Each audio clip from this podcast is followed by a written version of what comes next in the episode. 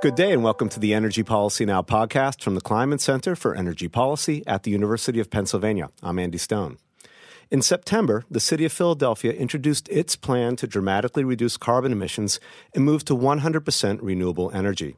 Philadelphia's plan is a step toward fulfilling its commitment to shrinking its carbon footprint and comes as cities across the United States have moved to act on climate change as the federal commitment to address global warming has withered. Today's podcast takes a look at the details of Philadelphia's plan and the means available to cities to change their energy consumption as they look to address climate change. And as cities struggle to fund basic services, we'll look at the cost of lowering emissions. Here to talk about Philadelphia's new energy plan is Adam Agalloco, Energy Manager for the City of Philadelphia. Adam, welcome to the podcast. Thanks for having me.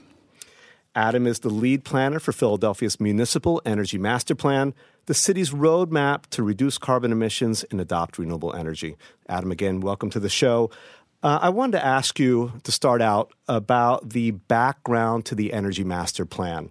What has led Philadelphia to its current effort to uh, to cut its emissions? Sure. So for a long time, um, and really the in the Nutter administration, we started off with a with GreenWorks Philadelphia, the city's sustainability plan. Um, that uh, plan has now evolved, and now we're looking at kind of Mayor Kenney's spin on that, which is um, GreenWorks' uh, sustainable vision for Philadelphia.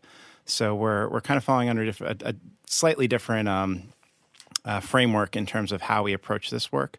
But uh, the municipal energy operations have been a long-standing part of municipal government.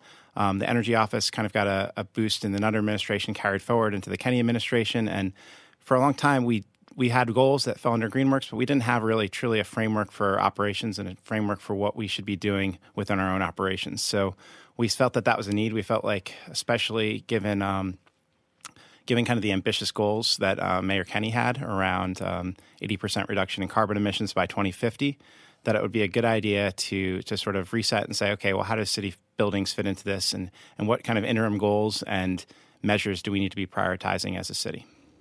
Uh, let's just take a step moment to, to talk about the GreenWorks vision. Can you tell us a little bit about that? That's the larger sustainability vision for the city. Yeah, so GreenWorks again, um, more recently reframed and uh, and focused around eight different vision areas. So it's not just covering energy and climate. We're looking at um, waste. We're looking at transportation, and really, kind of the idea is, is making this really accessible and talking about the benefits of sustainability, not the um, kind of metrics that get us there. And so, if you look at the original GreenWorks, it was really talking about vehicle miles traveled or VMT. It was talking about um, uh, waste diversion rates and things like that. All really important aspects of sustainability, but um, but what people really want to know when they're talking about transportation is they want safe, accessible transportation. They want, when they're talking about waste, they want clean streets. They want, um, you know, low waste and, and high recycling and then and kind of high reuse. So it's really about reframing sustainability again towards what do residents get, and we felt like we feel like that gives us a broader audience, and again makes this plan just more accessible, and uh, and also with a, with a spin on equity and trying to look at okay, so let's make sure that that the benefits of sustainability and the benefits of the work that our office are do, is doing and that other city departments are doing really touches all Philadelphians and, and is not just kind of focused on those folks that are kind of you know, uber, uber, uber green and really kind of um, you know already on board. So, so now you're looking to tackle energy and carbon emissions specifically. Um, what impacts are we seeing in Philadelphia at this point, if any, related to a warming climate? So I always um, I always mess up kind of the idea of talking about climate and weather separately. So I'm not going to necessarily say about the weather impacts. If you look at the recent history in Philadelphia, we have seen warmer weather, um, but I, I, can't really speak to you know, is that our is our climate changing? Um, I'm not a climate scientist, but what I can say is that we did hire climate scientists to look at kind of how the climate will change in future carbon emissions um, and sort of different features of different emissions types and different um, and intensities. Uh, the punchline of that is that Philadelphia is going to be warmer and wetter. And so uh, we're looking at trying to understand. We also looked at um, at basically how how it's going to be warmer and wetter. So is that just going to be a higher temperature during the summer, or is it going to be warmer warmer winters as well? Um, when we talk about wetter, is this going to be more increasing frequent rain, or is it going to be more of the Seattle type kind of rain where it's just always sort of doing something? Um, and it's it's it looks like it's going to be more intense storms, and, and we've kind of I think we've seen some of that, but again, you don't want to mix up climate and weather too much. Um, all the information that we've gathered on our climate adaptation is available on our website. Um, there's a useful climate science for Philadelphia, um, kind of lays the groundwork as to what assumptions we made and how we got to these assumptions. Then we also have a growing stronger um, plan, which is really focused on how do municipal assets uh, adapt to it and what risks do our own assets have. And that's kind of our first level of climate planning. We're working to do more climate planning as well in the future. Okay, so jumping specifically to the, the master plan itself, uh, from my understanding, it covers about 600 city owned buildings. Uh, ranges from city hall to the art museum to police stations and libraries, et cetera.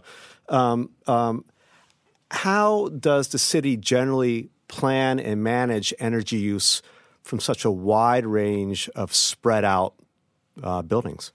Yeah, so again, the Energy Office, which is kind of a, a part of the Office of Sustainability that I work in, um, that's really our job is to organize all of our bills and to organize all of our data, to do procurement um, in a strategic way for all of those assets, and also to guide energy conservation and energy efficiency programs. So um, we are a four person office. We're a relatively um, kind of small group, but um, you know we're really kind of the, the central hub for municipal energy management. Uh, the only other thing I'll mention is that the water department also has a, a separate kind of energy team and energy work and energy initiatives, um, and the airport's working on the same type of uh, kind of framework. So um, all of those together really recommend come together to, to sort of form what most folks think of as the city. So. What's the city's energy mix today in terms of where that energy comes from, how it's generated? Yeah, so uh, when we're talking about electricity, it's um, you know it's roughly thirty percent coal, thirty percent nuclear, uh, thirty uh, percent gas, and then kind of ten percent mixed bag. Um, that's some renewables, that's uh, some fossil fuels, kind of uh, you know different different types of generation sources. And that's tied to what the local electric grid has. Yeah, so that's yeah, that's all managed by PJM, you know, the local um, transmission operator here, and then um, they they kind of subdivide us. What we consider the uh, the regional mix is is called the Reliability First Council East, which is um, really just the way the EPA designates. They're an organization, but that's the way that they break out emissions. We we fall in that in that area. So, so one of the goals here of the plan is to uh, move to 100% renewable electricity by the year 2030.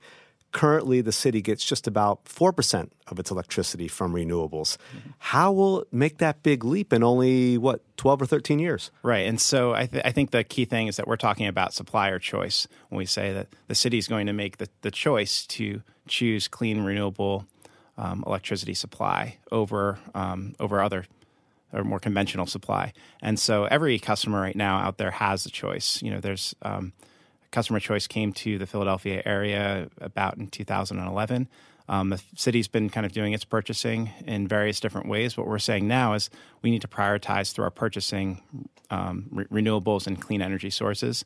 Um, that's not to say that we're also not going to look at generation on our own assets. Um, you know, we've got buildings that have great uh, potential for solar, and we're studying that. But um, but first and foremost, the big movement is you know we need to be able to purchase a, a, a, cleaner supply. So. so so what are the economics of it? How does that going to work? So we'll see. Um, that's the that's the real question. We've got an RFP out that's open right now. Um, we just had a pre-proposal meeting earlier this week. RFP and, being a re- request uh, yeah, for proposal. Mm-hmm. A lot of acronyms in government. A request for proposal, um, and that is uh, out there seeking a power purchase agreement or a PPA for um, for energy supply for some portion of our energy supply. We put out a request for information last year, and that showed that you know pricing was there about around what we're paying right now. And so, what we're asking folks to do is to um, you know fix that supply and and and give it to us for for an extended period of time. So. Um, we're looking to 20, 40% of our supply in this first purchase. Um, I'm hopeful that we'll get prices that are really competitive. Um, and the other aspect of this is that you know this is risk mitigating for our future energy prices so you know right now we're out there making forward purchases because of you know unknowns as to what's going to happen with energy costs if we can fix a portion of that um, you know again 20 to 40 percent um, there, there's predictability within that and that provides budget certainty which has a lot of benefits in the city government. You know um, a couple years ago we had a polar vortex um, here in in the philadelphia region. Natural gas prices spiked electricity prices spiked. Um, you know, folks that were not hedged, um, you know, took a hit. And Uh, thankfully, the city's policy you know avoided us from doing that, but we're really talking about doing that from a from a longer term perspective in this opportunity. Reading through the plan, I, I noted that um, the uh, Philadelphia's built environment, uh, the energy cost for that uh, built environment, totaled $42 million in 2016, um, and that you're planning on maintaining that level of energy spend going forward. Uh, you also talked about or the, lowering it, or lowering it. Okay. You also talked about the risk mitigation that goes along with uh, getting in, uh, entering into these long-term power purchase agreements. Another thing that you point out in the report is that grid electricity is actually very cheap right now, and I guess that's due to to abundance of, of low cost natural gas. Yes. Does that create any additional um, challenges or economic challenges in making this successful? For sure, for sure. And I think um, you know you're seeing uh, kind of a, natu- a national conversation about energy supply and what the city should be or what what the, the nation should be doing. And um, you know we're we're just a, a, part of that. Natural natural gas prices are driving um, are driving prices in this region down. Um, if you know, there's also additional pipelines coming into this area. There's the potential for those pipelines to kind of raise prices because we're no longer going to be. You know, folks will have places to get that natural gas out of the region. So, you know, that's again why the uncertainty and why we're saying, well, maybe it makes sense to sort of look at a at a hedge um, and, a, and, a, fixed purchase for a portion of our electricity, and um, and of course then to prioritize kind of the, the cleanliness and the and renewable aspects of that because we really see, see that as as crucial to to the region you know, and the regional grid changing to a to a to a cleaner grid. Uh, I just wanted to talk about uh, the state as a whole and, and Philadelphia's role within it for just a moment. Um, Pennsylvania has a lot of natural gas, has benefited tremendously in the last few years from the Marcellus shale gas drilling, also has a lot of coal. Um, and generally, Harrisburg, which is the capital, has been very um, you know, favorable to those industries. This is a promise from the city of Philadelphia to move away from those sources of energy. Uh, energy. What's the relationship? Has has there been any pushback from Harrisburg on this? So we we haven't heard any pushback from Harrisburg, and um, I should say I haven't heard any pushback. I'm um, kind of middle management of, of, Philadelphia government, so it's not a uh, not something I would expect to hear. But um, but we have heard from some local um, state legislators that are interested in hearing more about the plan, why we're trying to do this. Um, so I, you know, I think it, it's we'll see we'll see sort of what folks um, kind of think about this in the long run from a from a state legislature perspective. Um, you know, we're trying to use the tools that we have as a city to kind of drive change in the you know in the city as well as in the region, and our purchasing power is one of those tools. So um, you know, to kind of spin that around, you know, there's an, there's obviously a um, a lack of, of, federal leadership around climate. Um, you know, you could say similar things around the state, um, you know, that has not been prioritized. So I think that again, we're trying to prioritize it, and we're using the tools we have, which is, you know, first and foremost our, our purchasing power to to try to move things along. Uh, to what extent might the city go off the grid? Uh, I think that there's probably some limited applications for for kind of those, I think more likely um, we'd focus on resiliency and saying let's not go off the grid, but let's um, you know let's make sure that our critical facilities can operate you know for an extended period of time in, in the event of an outage. Um, I don't I don't I think that that's probably our first priority. So the second part of the plan is to reduce energy consumption by twenty percent. How's that going to be handled? So we're looking at existing projects and existing programs and the investments we're already making, and um, and trying to hit uh, a, a, goal that we think is really very much attainable. So, um, right now, you know, the city is in the midst of a rebuild, uh, which is a investment once in a kind of a generation investment in our parks and recreation and library facilities. So we've been working with uh, the rebuild team and working with the Department of, of Capital Projects to set some really kind of guideline documents about what those investments should look like. So um, it's things that you would expect. Um, we're putting LED. We want to put in LEDs at every single rec center and and library. We want to make sure that um, you know when we're putting in windows, it's of a certain U value and a and a and a roof with a certain insulation value. Um, you know we're looking at minimum efficiencies on our um, on our equipment as well. And so making sure that, you know, any air conditioning or, or, boilers have kind of efficiency built into them. So part of the plan is kind of tweaking those investments. Um, you know, part of the plan is also looking at large, you know, smart investments in our own facilities. So the day that we announced the plan, we did so on the, the steps of the Philadelphia Museum of Art, um, where we're, we've been working on an energy performance contract in that facility. Um, that's the single largest energy user for the um, for city government, municipal government. So uh, we're excited about that project, um, and that's going to be a lot of you know insulation and um, and a lot of uh, controls, a lot of lighting that really kind of uh, bring the infrastructure of that building up to a to a, a little bit more modern sense. Um, the nice part about these investments is that these are investments that a city should be making anyway. Um, we're talking about investing in our facilities, and, and there's a lot of co-benefits, whether you're talking about comfort or you know better light quality, better indoor air quality. Um, so the the investments that we're looking to do is not again trying to spend a ton of money. It's really trying to say, okay, how do we tweak the investments we're already making, and then how do we take these kind of big facilities and really go deep in terms of infrastructure investments um, that that ultimately pay for themselves with the savings they generate. So, but there are some upfront costs in all this, and how is the city going to fund that? Yeah, so um, the the city did a, a large energy performance contract for our downtown facilities we did so through a, a bond issuance. Um, and again, the way that that project was structured is that the savings pay for the the debt service. So the project, uh, kind of on the books of the city, is really a, a net zero cost because um, it's uh, and, in, and actually in that case, it was there's a net positive cash flow um, because the the savings were about 1.4 million dollars. The bond or the debt issuance is about one million dollars. So it's my my office's job to kind of present and build more of those projects and then also make sure that we maintain the successes that we've had in those buildings. So, so far, that project has done really well for City Hall and our other buildings um, downtown. We just got Energy Star certification um, on our the One Parkway building, which we're excited. It's the city's first Energy Star building, city government's first Energy Star building. So um, we need to do a lot to maintain that. There are so many buildings again in the city that, that you uh, that you manage. Uh, are you going in them all at once? Are you taking a certain slice and kind of moving along?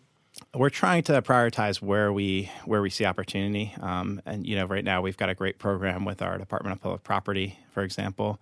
Um, they're going through and redoing a lot of the fire stations uh, just because they wanted to do them anyway.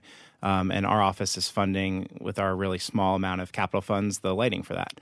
Um, so it's a it's a good opportunity to sort of get in and do that work.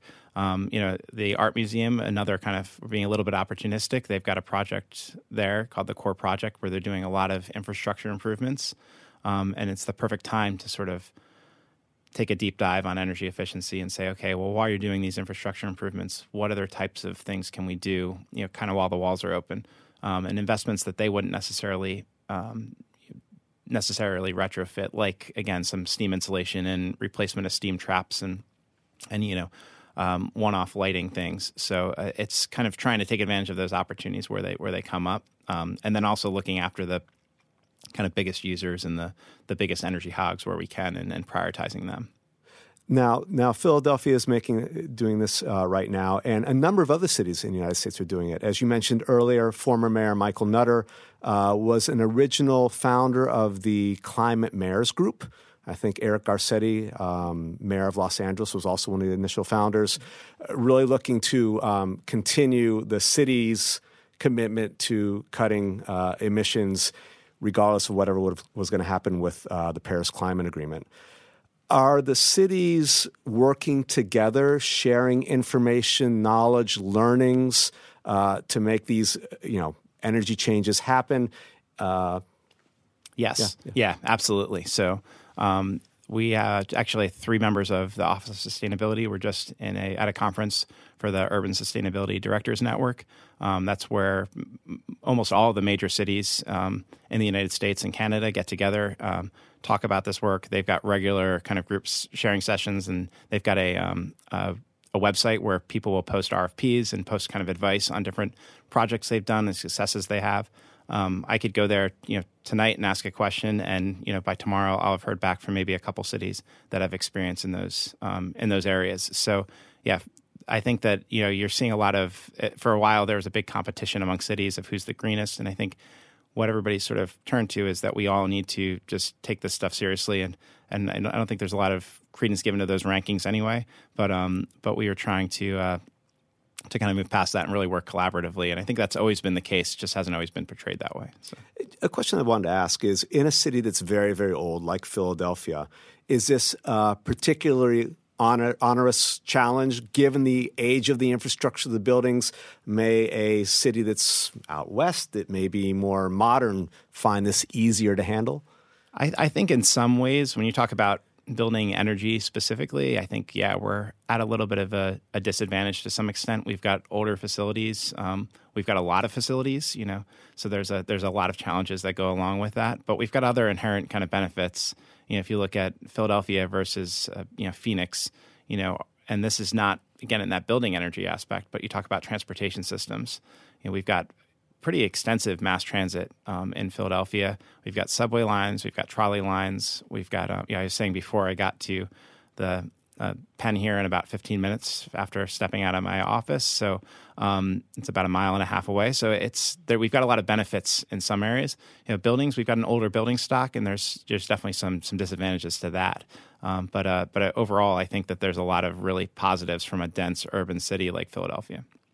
San Francisco is another major city with a an energy plan, and um, it's interesting. In their plan, transportation figures very heavily, and also San Francisco. Uh, I forget the specific numbers, but puts a major portion of its energy use and its emissions uh, as as related to transportation. Will there be a transportation plan for Philadelphia? So the um, the Office of Transportation and Infrastructure Systems is working on a on a transportation plan, um, and that's uh, that's focused. Going to be you know, partially focused on on emissions and uh, low carbon kind of opportunities. I think uh, what we're trying to show in our municipal government work right now is just kind of where the city can lead by example. So we're also looking at our own fleet and, and kind of a different form of transportation, but we've got trash trucks and police vehicles and all sorts of kind of things that are running around and on these on our streets, and um, we're trying to find opportunities to green them first. Uh, then I think Otis is really going to take the lead to sort of see what the future of transportation looks like uh, in Philadelphia. I think the the bigger challenges there is even more so than building energy. You know, you're seeing technology that really can disrupt that market. And I hate to use that word because it's kind of overplayed, but um, you know, you've got transportation network systems like Uber and Lyft. You've got um, you know electric vehicles coming in. You've got compressed natural gas vehicles and other kind of alternative fuel vehicles. There's just a lot of things happening in that um, in that area that make I think their task a little bit harder than than even ours. The city-owned buildings, the, the government controls just a small part of the buildings actually in this city. Um, Will this result in some sort of spillover or make it easier in some way for private business, homeowners, et cetera, to also become more efficient? So I think um, I think it may. Uh, you know, I, I, think we're trying to grow that marketplace, and uh, if you look at an organization like the Philadelphia Energy Authority, they've got a really big job centric or job focused plan to um, to sort of use energy performance contracting and energy efficiency and renewable energy opportunities to grow the jobs in Philadelphia. So I think that's one opportunity where it could. Um, I think for for Philadelphia, kind of as a whole, we're also looking at, you know, 80 by 50 does not get there with government action, municipal government action alone. So we've got a new um, or a framework that's coming out called Powering Our Future, a clean energy vision for Philadelphia, and that's um, really kind of our response and our kind of framework for how we should be looking at citywide buildings. So not just kind of city government, but you know homes, businesses, institutions that are out there, and how they can sort of do their own work, but also where they should focus their advocacy. Because um, a lot of this, you know, the state, the local government really only has so many levers, and um, a lot of the bigger levers, um, as as you know, exist at the state level. They exist at the federal level. So it's not so much that we want to pass the buck, but we need we need our we need help basically, in in making sure that folks at those higher levels of government can can kind of understand what it is that that we are kind of at the ground floor of this work um, need to to reach our goals. So this plan goes through 2030. I mean, that's when the goals are, are set for.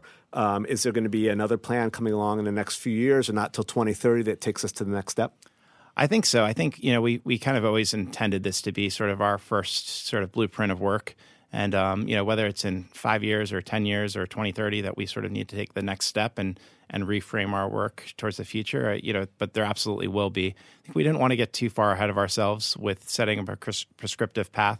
Um, technology is changing, and and you know, financing mechanisms are changing, staffing's changing, the economy is changing. Um, you know, one of the challenges we had with the original GreenWorks is that we put it out with all these great visions, and there was a hope that there was going to be a carbon tax and um, instead we got a recession. And so it's uh, it's it's really challenging to sort of plan sometimes when you go too far out in the future. And we didn't want to fall into that trap again, so we're trying to take a chunk um, that really we feel comfortable tackling and, and, an area of work that we think we can do. Um, so I think it's a really achievable plan, and um, I'm excited that uh, we were able to kind of get the support for it, and excited to implement it.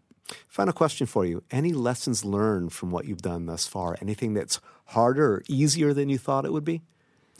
Uh, I think a lot of it's really hard. Um, if you start if you start looking and talking about this work, I think most of the listeners to your podcast are probably you know in the weeds. But when you talk to kind of the man on the street about this work, they're really not that comfortable or familiar with what the energy challenges are. So I think the biggest challenge we have is is education. Is how do we make this work kind of accessible to you know everyday Philadelphians and I guess you have to do internal education as well, right? For sure, yeah. And so again, I'll give another plug for the the uh, planning work that we've been doing, the energy planning, uh, the climate vision or the clean energy vision that we've got coming out. That's uh, really going to kind of talk a little bit about what our policy priorities should be as a city and what kind of opportunities exist at the state and federal levels as well. Adam, thanks for talking. Thank you. Today's guest has been Adam Agalloco, Energy Manager for the City of Philadelphia. For more energy policy insights and for updates on research and events from the Kleinman Center for Energy Policy, subscribe to our Twitter feed at Kleinman Energy or visit our website, kleinmanenergy.upenn.edu. Thanks for listening to Energy Policy Now and have a great day.